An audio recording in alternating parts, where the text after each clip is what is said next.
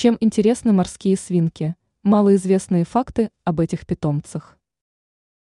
Морские свинки были одомашнены около 3000-6000 лет назад. Как передает Advice News, вероятно, они произошли от диких морских свинок, кавиа.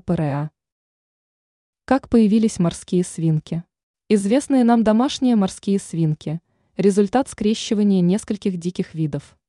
От диких грызунов они отличаются отсутствием хвоста. Это одно из первых одомашненных животных, которое отличается неприхотливостью и плодовитостью. Почему морских свинок одомашнили?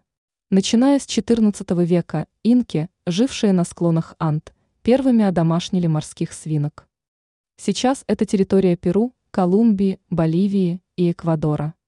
Инки использовали свиней как источник вкусного диетического мяса. Как морские свинки распространились по миру. В Европу их завезли испанцы в середине XVI века. Дикие морские свинки обычно встречаются в Южной Америке и населяют саванны, кустарники и горные районы Анд. Польские археологи во время раскопок Айцовского замка, расположенного недалеко от Кракова, обнаружили фрагмент нижней челюсти морской свинки – Кавия порсалос. Контекст этой находки и результаты радиоуглеродного датирования показали, что это домашнее животное жило в XVI или XVII веке.